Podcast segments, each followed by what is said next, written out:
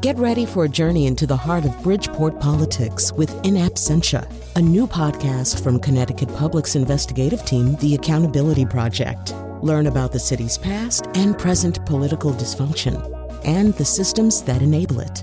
Tune in wherever you get your podcasts. Funding provided by Joe Zimmel and Valerie Friedman.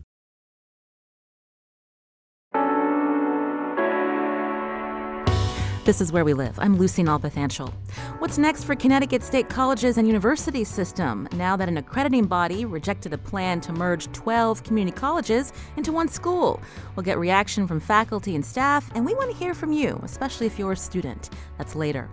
We'll also learn more about a ballot question coming before state voters this November. It centers on greater transparency when state lands are up for sale. It also stems from a controversial land deal known as the Haddam land swap.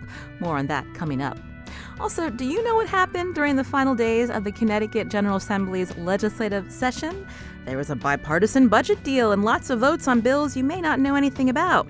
Do you have a question about what did or didn't make it through? You can join the conversation 860-275-7266. You can email us where we live at wnpr.org. Find us on Facebook and Twitter at where we live. I want to welcome back to the show Christine Stewart, editor in chief at ctnewsjunkie.com. Christine, welcome to the show. Good morning. Before we get into the legislative session, we should mention there was a big convention this weekend. You spent a lot of time there. Uh, there are um, some candidates heading to the Republican primary in August. Tell us who.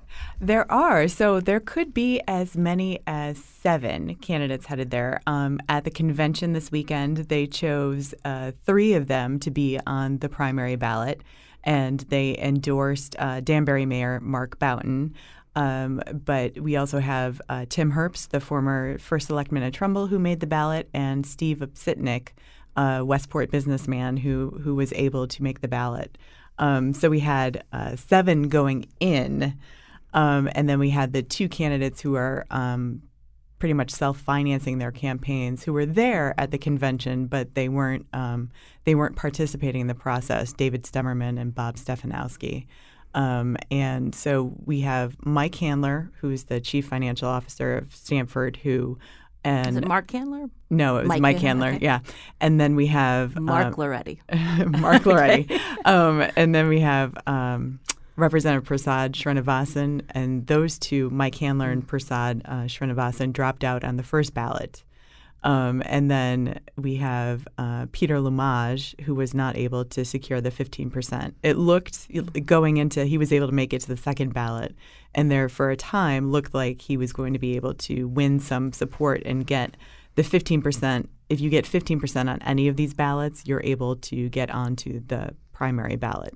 So um, they were able to avoid or to keep um, Peter Lumaj, who represents the conservative kind of right wing group of the party that's very fiercely loyal.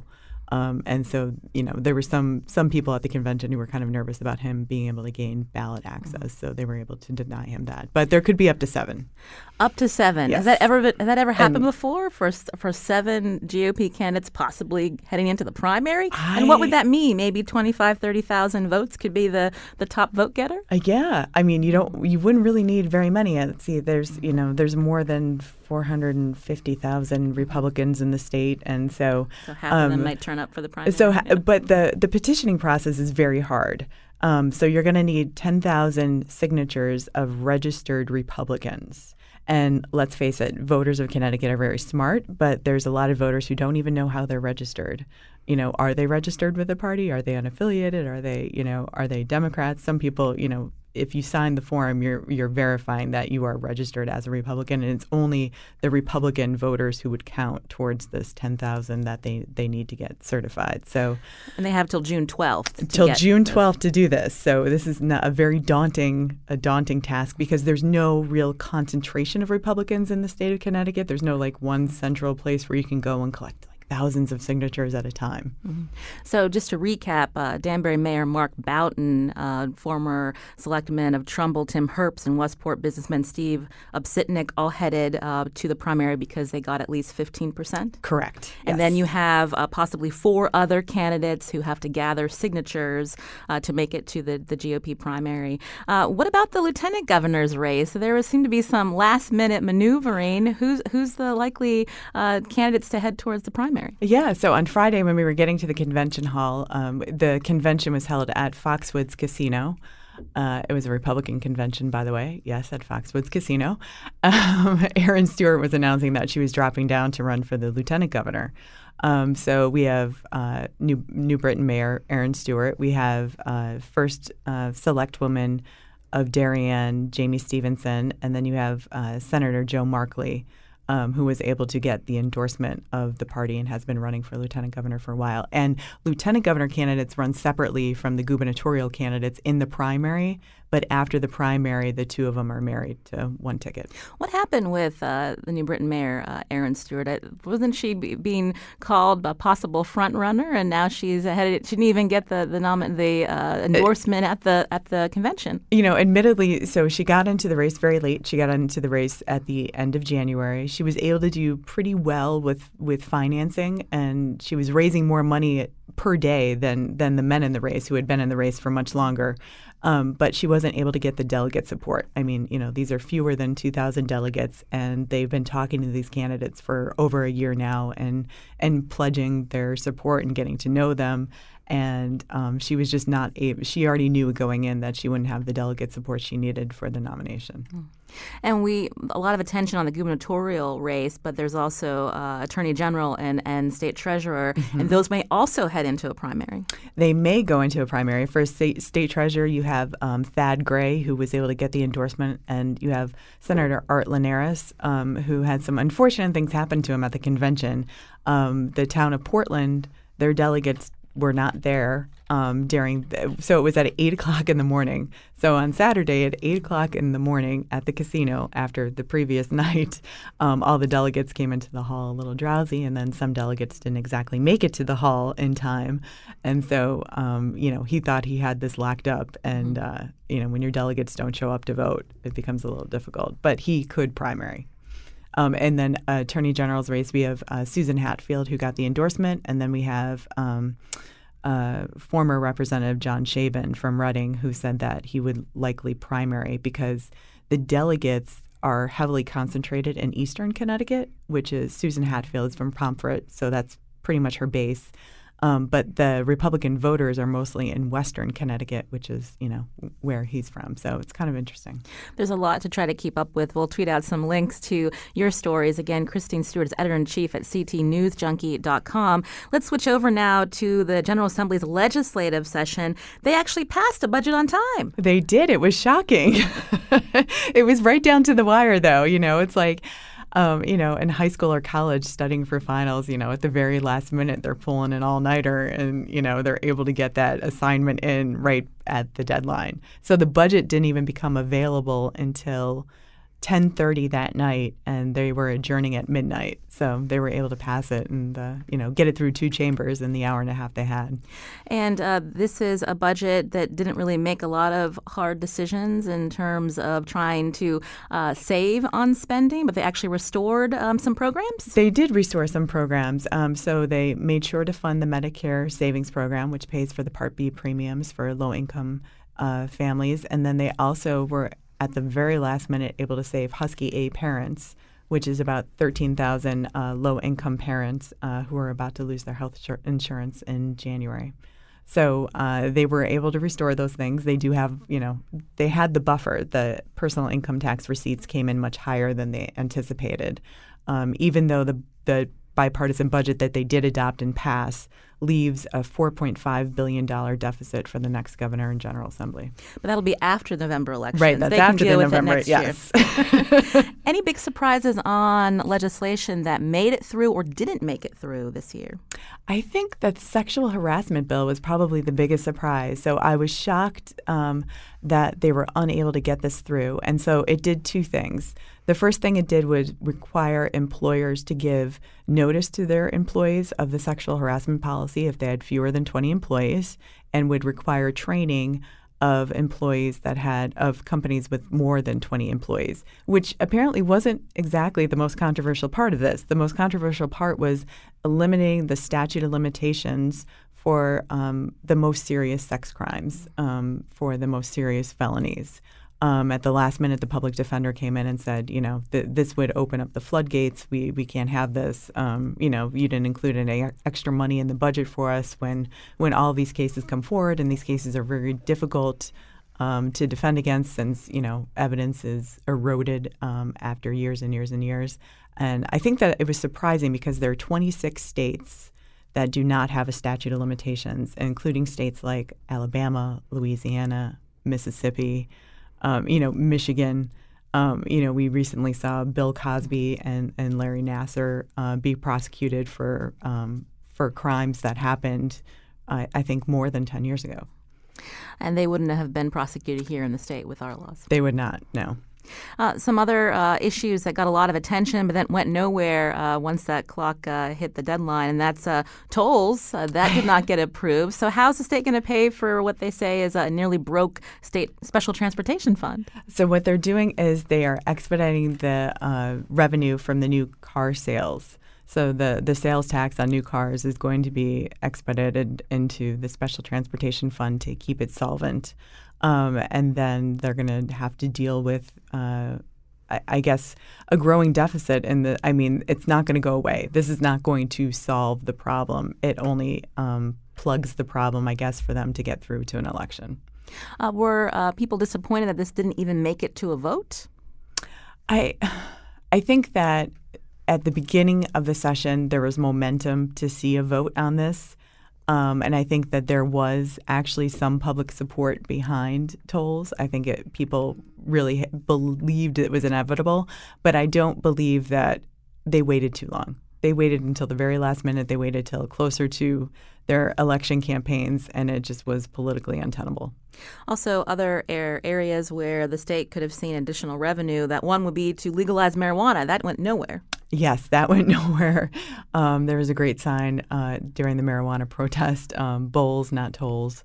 Um, so I don't think that, uh, you know, I, I think that we have a medical marijuana program here in Connecticut. I don't believe that they're going to move on this until they see what happens in Massachusetts. And also near the end, a lot of lobbying by New Haven and Bridgeport lawmakers to allow uh, open a casino bid process. Yes also failed. Also failed. It did get through the House by five votes, um, but it was not called in the Senate, where there's a concentration of power.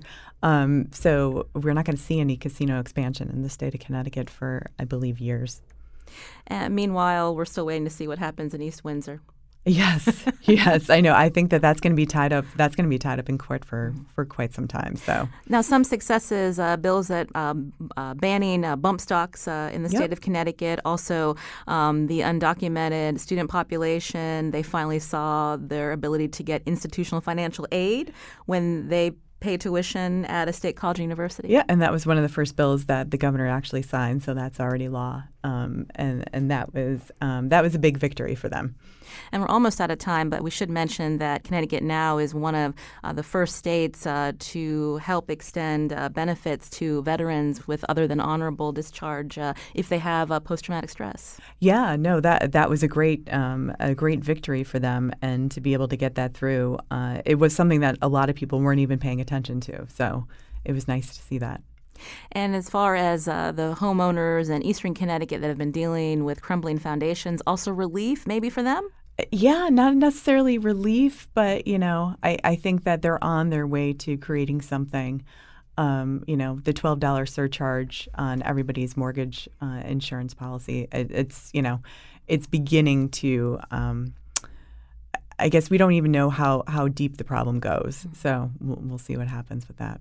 So that might uh, go into a fund to help some of these homeowners? Yeah, it'll, it's going to go into a fund to help these homeowners. It's going to go into the, the captive insurance fund to uh, help these homeowners because they uh, you can't replace it. Uh, you have to completely, or you have to completely replace it. You can't repair it. Mm-hmm. Are we, are we missing anything, Christine? A lot to cover There's in been just a lot uh, to cover. 15 oh, minutes. National popular vote. We won't have to deal with that issue again. That's off the table now. Mm-hmm. So they passed that, and if there's ever a national popular vote compact, Connecticut will be part of it. We'll have to leave it there, but I'm sure we'll probably revisit that uh, discussion as we get closer to the elections. Christine Stewart, editor in chief at CTNewsJunkie.com. Christine, thank you for coming in. We appreciate it. Thank you. This is Where We Live. I'm Lucy Nalpathanchel. Up next, should Connecticut's constitution be amended to strengthen transparency surrounding the sale of state land? That question's heading to voters this November. We're going to find out more after the break, and you can join the conversation too. 860 275 7266. Find us on Facebook and Twitter at Where We Live.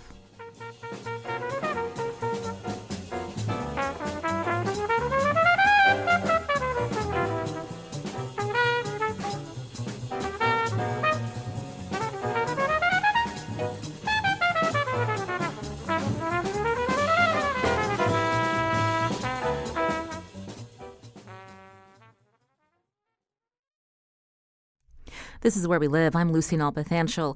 Open space advocates have pushed for more transparency surrounding how lawmakers approve the sale of state lands. Now that question is coming before voters. For more on the backstory on the November ballot question, I want to welcome into the studio Greg Hladky, environment and agriculture reporter for the Hartford Courant. Welcome back to the show. Nice to be with you again. Also here, Eric Hammerling, executive director of the Connecticut Forest and Park Association. Nice to see you, Eric. Great to see you, Lucy. So I want to start with Greg. Uh, let's talk a little bit about uh, this this question of whether our constitution should be amended, requiring more transparency when legislators sell or trade state lands to towns or private parties. How did this come to be to this at this moment? What was the backstory? Well, for a long, long time, the way uh, state lands often gets transferred to private parties or to local s- communities has been done in, uh, in a particular conveyance bill each session of the legislature. And it very often happened at the last minute. Um, people at, in the legislature who made deals would try to sk- stick something in uh, without a lot of publicity, without public hearings. And the reason is that very often these were not deals that they wanted to see in the light of day. Um, there was a, a, very classic one that actually went through uh, in 20 back in 2010, I believe, or, uh, and it got vetoed by the uh, Governor Rell. That was called the Haddam land swap, and a big developer wanted to trade forest land that they owned uh, with state property that was right along the Connecticut River. And it's a beautiful piece of uh, public land on the, uh, along the river, and uh, the developer wanted to put up some kind of resort. And uh, a big time, uh, very powerful legislator decided uh, that this was a good idea. It was in her district, Eileen Daily, uh, and it actually she actually managed to get it through. Uh, because of tucking in at the last minute, what do you call that? The legislative rats? That's what they call them, and and this, these conveyance bills are, are prime rat hunting territory for legislative reporters and uh, public land advocates. Uh, what happened was that uh, Governor Rell vetoed that land swap. Um, but uh, the legislator got it in, got it passed again. Governor Malloy, who needed uh, this woman's support on the budget, um, decided to let it go through. And the only reason it didn't happen was that uh, there was uh, appraisals done, and it turned out for some reason that the state parkland on the uh, along the river was a lot more valuable than this scrubby forest land that the developer wanted to trade Imagine for. that. yeah, but that wasn't the. That's not the only re, uh, time this has happened. It's uh, um, a number of years ago. A number, several acres of Hammonasset State Beach Park mm-hmm. got t- traded or given to the town of Madison.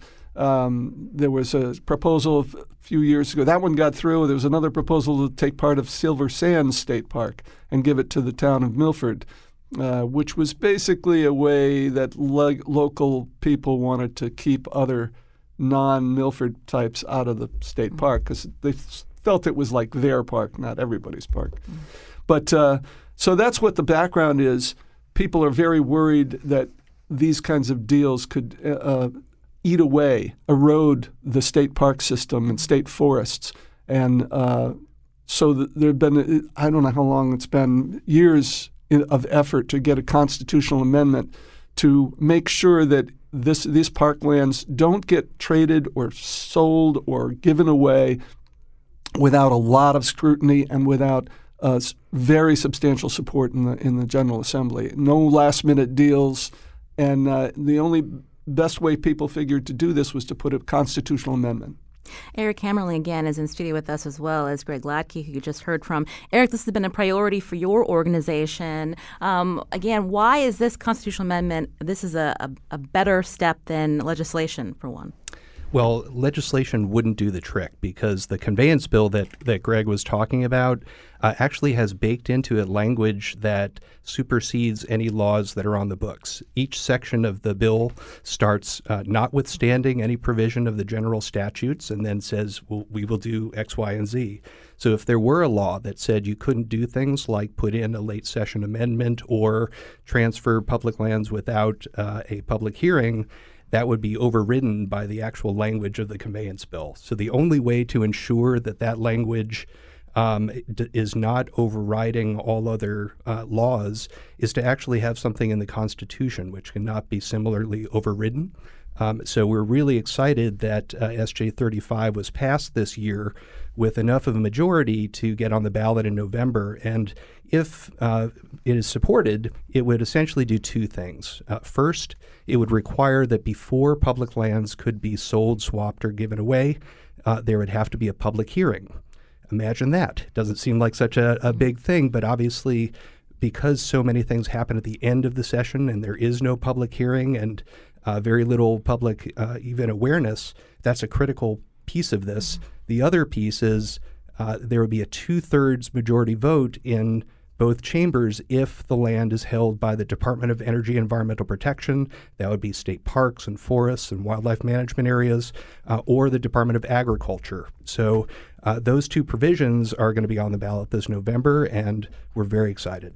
Why was it this session where you saw uh, this uh, move forward as a ballot question? Because you had to have it in um, twice at least, the vote on this? Well, there are two ways that something can get on the ballot. One way is to pass a, a, a, resolution in two successive legislatures, and it just has to pass by a simple majority. Or you can do it in one legislative session if it passes both chambers by a three quarters majority. And so this uh, resolution passed the Senate unanimously, and we needed 114 votes to pass the House. Uh, it got 118 votes. So because of the action on, on the resolution this year, it's uh, eligible to be on the ballot. A lot of times uh, it takes years and years of uh, work to get something like this through the General Assembly. Uh, the constitutional amendment we're talking about actually takes power away from the legislators in the General Assembly.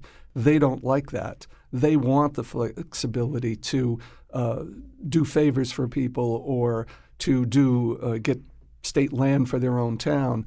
Um, so it, it's a it's a way of uh, it, it's difficult to get them to do this, and it takes several years usually to uh, convince them to give up their powers.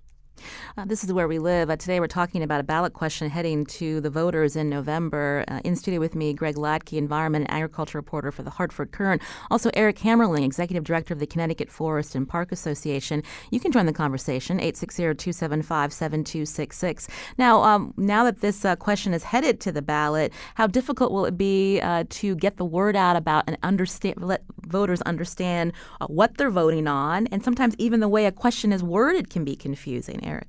That's true. And actually, the last uh, attempt to amend the, the state constitution failed because I think there wasn't a great understanding of what the question was, or uh, and the wording was a bit confusing. Uh, we are constrained in the wording by what was in the actual resolution that passed the General Assembly. So it is slightly dense language, uh, but but it, I think most people will understand the basic concept of you know, if you think about a state park or a state forest, you would assume that it's protected. It's not. Uh, the General Assembly has this authority to be able to sell, swap, or give it away. Um, and this was really to make sure that this is done in the full light of day if it is going to be done. Um, we think it's you know absolutely critical. I think people will understand we have constraints on what we can do as a 501c3 nonprofit organization. So uh, there will have to be a, an, an entity created.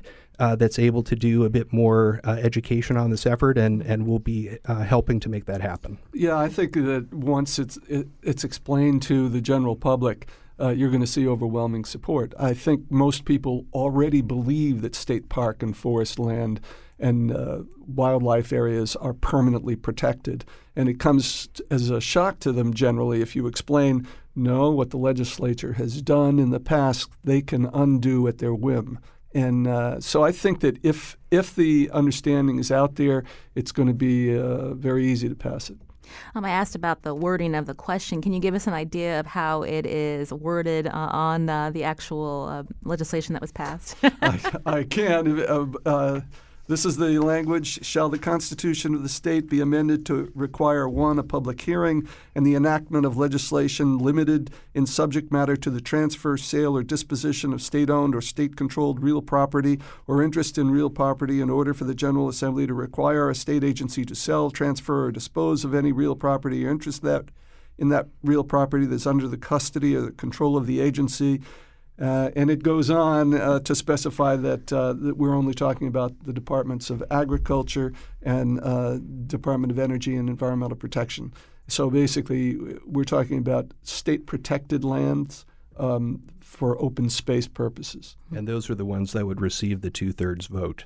Uh, everything uh, before it could be conveyed would have to get a public hearing and at least get a, a majority vote but that extra two thirds is for those special uh, lands of great value.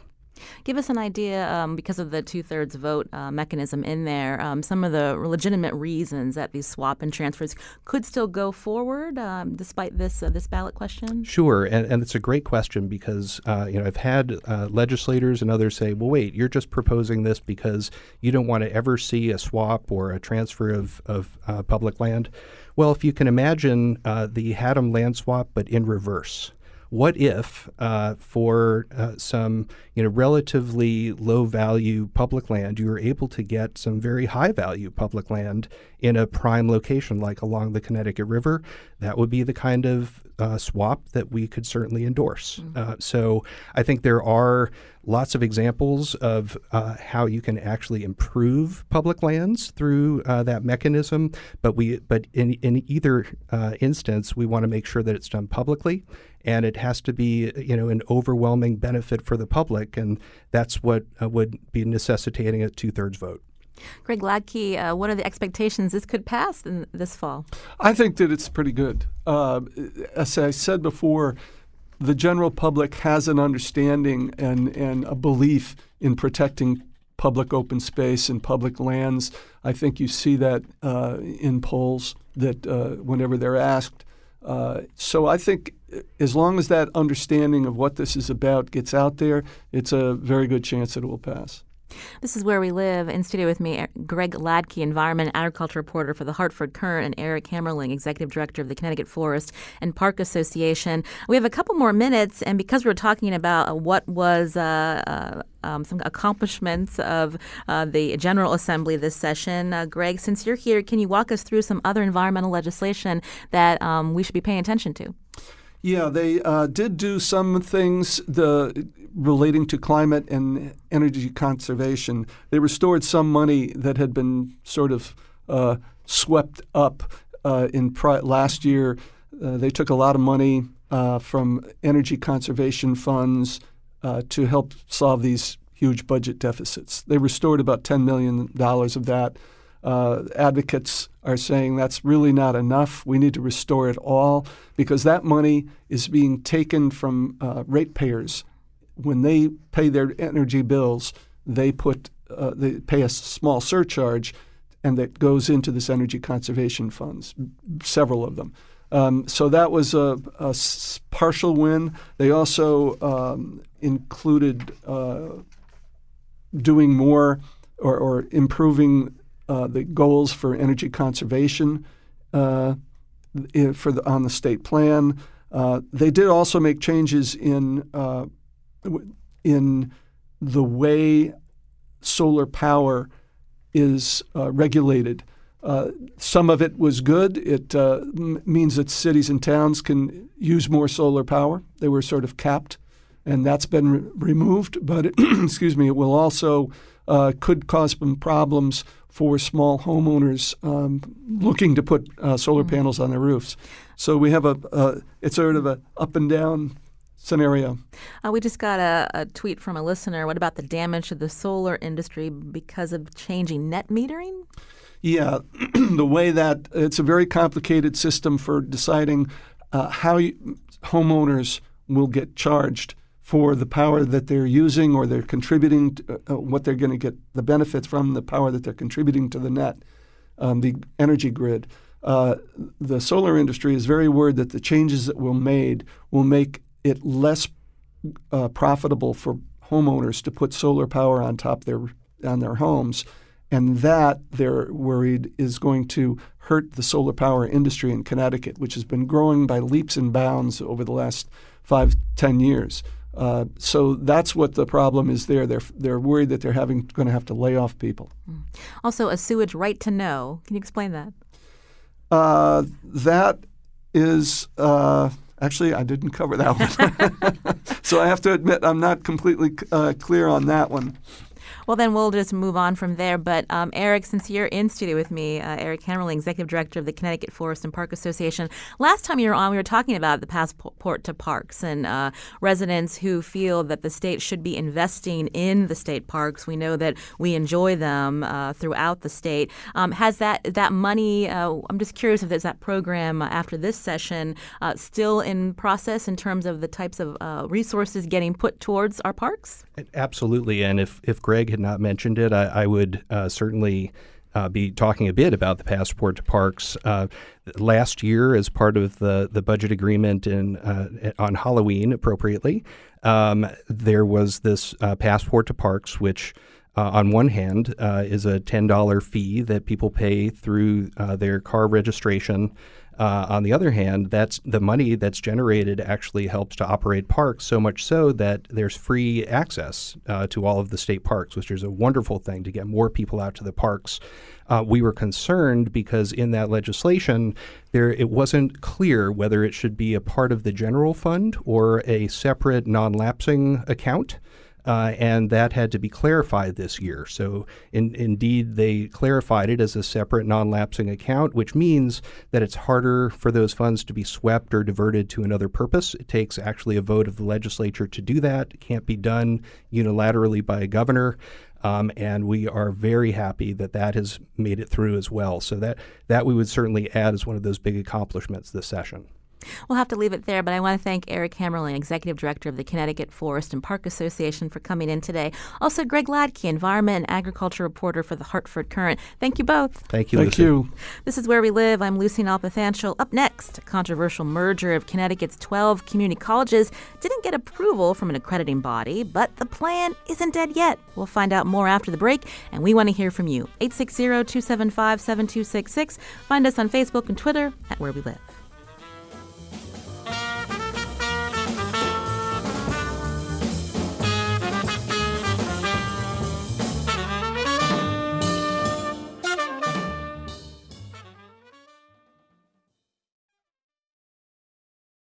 Where We Live's Making Her Story series highlights the career paths of prominent women with ties to Connecticut. Join me tomorrow, May 15th at 6 p.m. for a conversation with Canton native Carolyn Miles. She's president and CEO of Save the Children. You can learn more and reserve your tickets at WNPR.org. Now, what's next for Connecticut State Colleges and Universities system now that an accrediting, party, accrediting body rather has rejected a plan to merge 12 community colleges into one school? We've had President Mark Ojakian on the show a couple of times to talk about his Students First plan. Despite the accrediting body's decision, Ojakian has now told the Board of Regents he wants to find a way to move the merger plan forward. Now, details are forthcoming this summer, and we hope to have Mr. Ojakian on the show in the near future to talk about next steps. but we wanted to get reaction from faculty, staff, and students. So if you are a student or you work for the Connecticut State Universities and Colleges system, you can join our conversation, 860-275-7266. Uh, joining us now by phone is Lois Amy, president of the Norwalk Community College Senate and director of educational technology at Norwalk. Uh, Lois, welcome to the show. Thank you. Thank you for having me. Also with us is David Blitz, professor of philosophy at Central Connecticut State University and member of the CCSU Senate. David, uh, welcome to Where We Live. Thank you. Now, I want to start with you, Lois. You you were on our show uh, earlier, and you've been an outspoken critic of this consolidation proposal. Uh, now that this regional accreditation body uh, said no to this first version of the plan, what is your reaction to Mr. Ojakian saying that they, they want to try to move forward? Um, my reaction is is kind of negative. It's a NEASC, the accrediting agency, didn't actually reject the student's first plan. They did reject it as a substantive change, but they also were very, very critical of the um, of the plan itself. And so I think there needs to be um, uh, a, a time out here where people sit back and and consider what's going on and how to do something, but to do something with the input of faculty, staff, and administration um, who have been pretty much ignored during this whole Students First planning and proposal, as happened prior to this with Transform 2020 and a previous president, and it just keeps going on and on and nothing seems to improve. Now, Lois, remind our listeners uh, about the Students First plan. Uh, there's three parts to it, um, besides just merging, um, and how they were trying to get to this cost savings.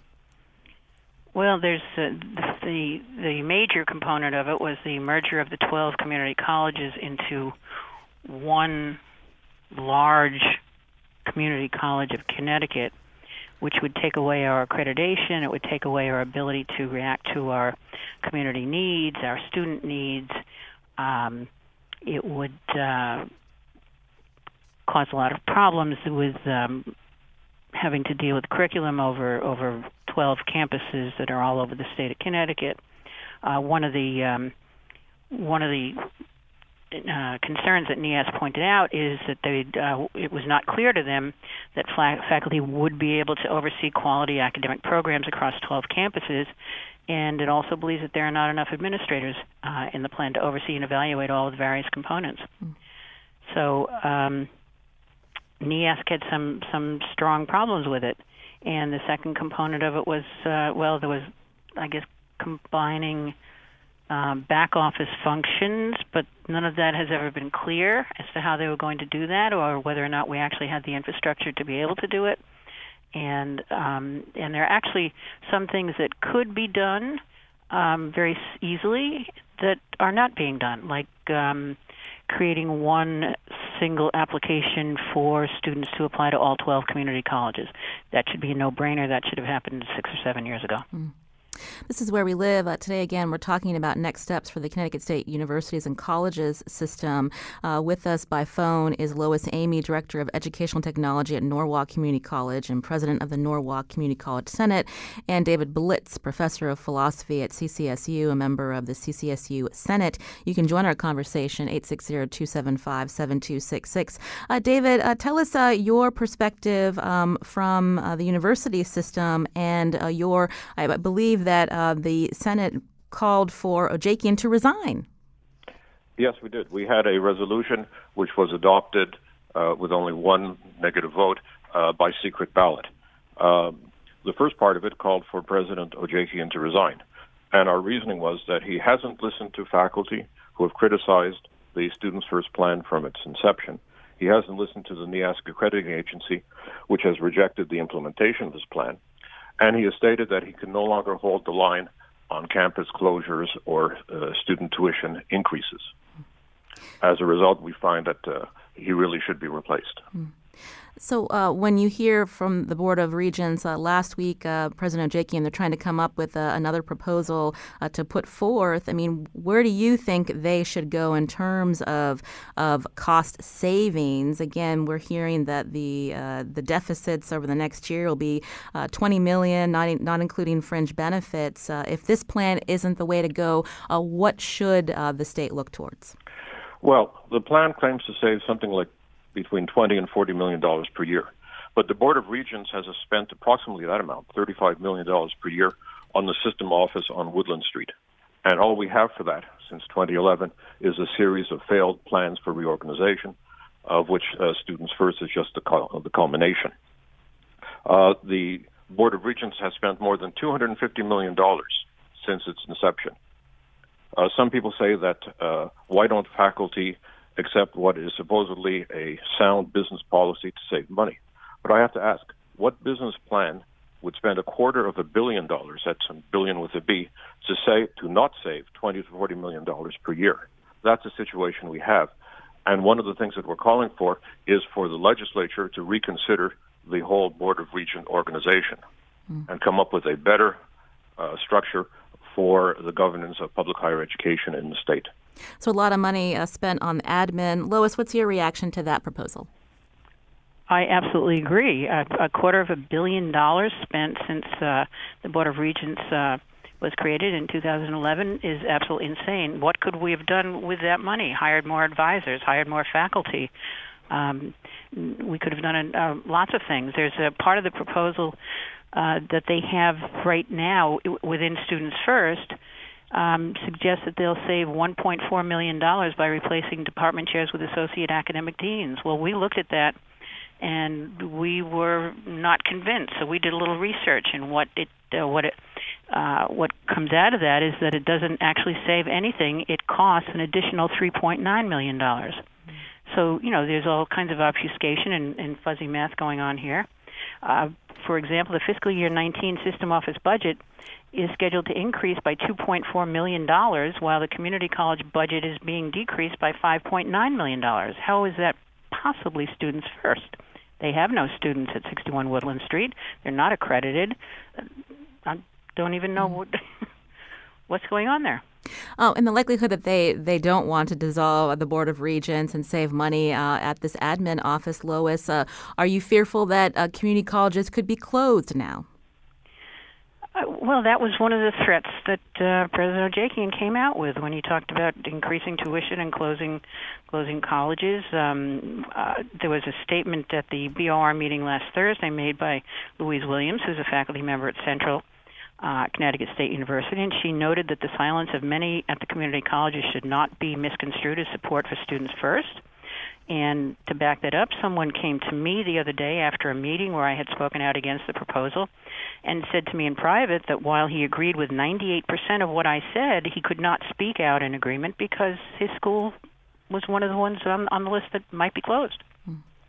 What about uh, tuition increases? That's something that could be happening as well? That's what President Ojakian has threatened. Mm-hmm. So what what I'm I guess I'm trying to get at is what um, what could be a solution again for what they're saying, which is uh, uh, multi-million dollar deficits in the next two years uh, if they don't get uh, this merger plan in process. Uh, is that likely to happen? You're going to see tuition uh, increases and possibly some close community colleges closing. Well, again, I think. Go ahead, David.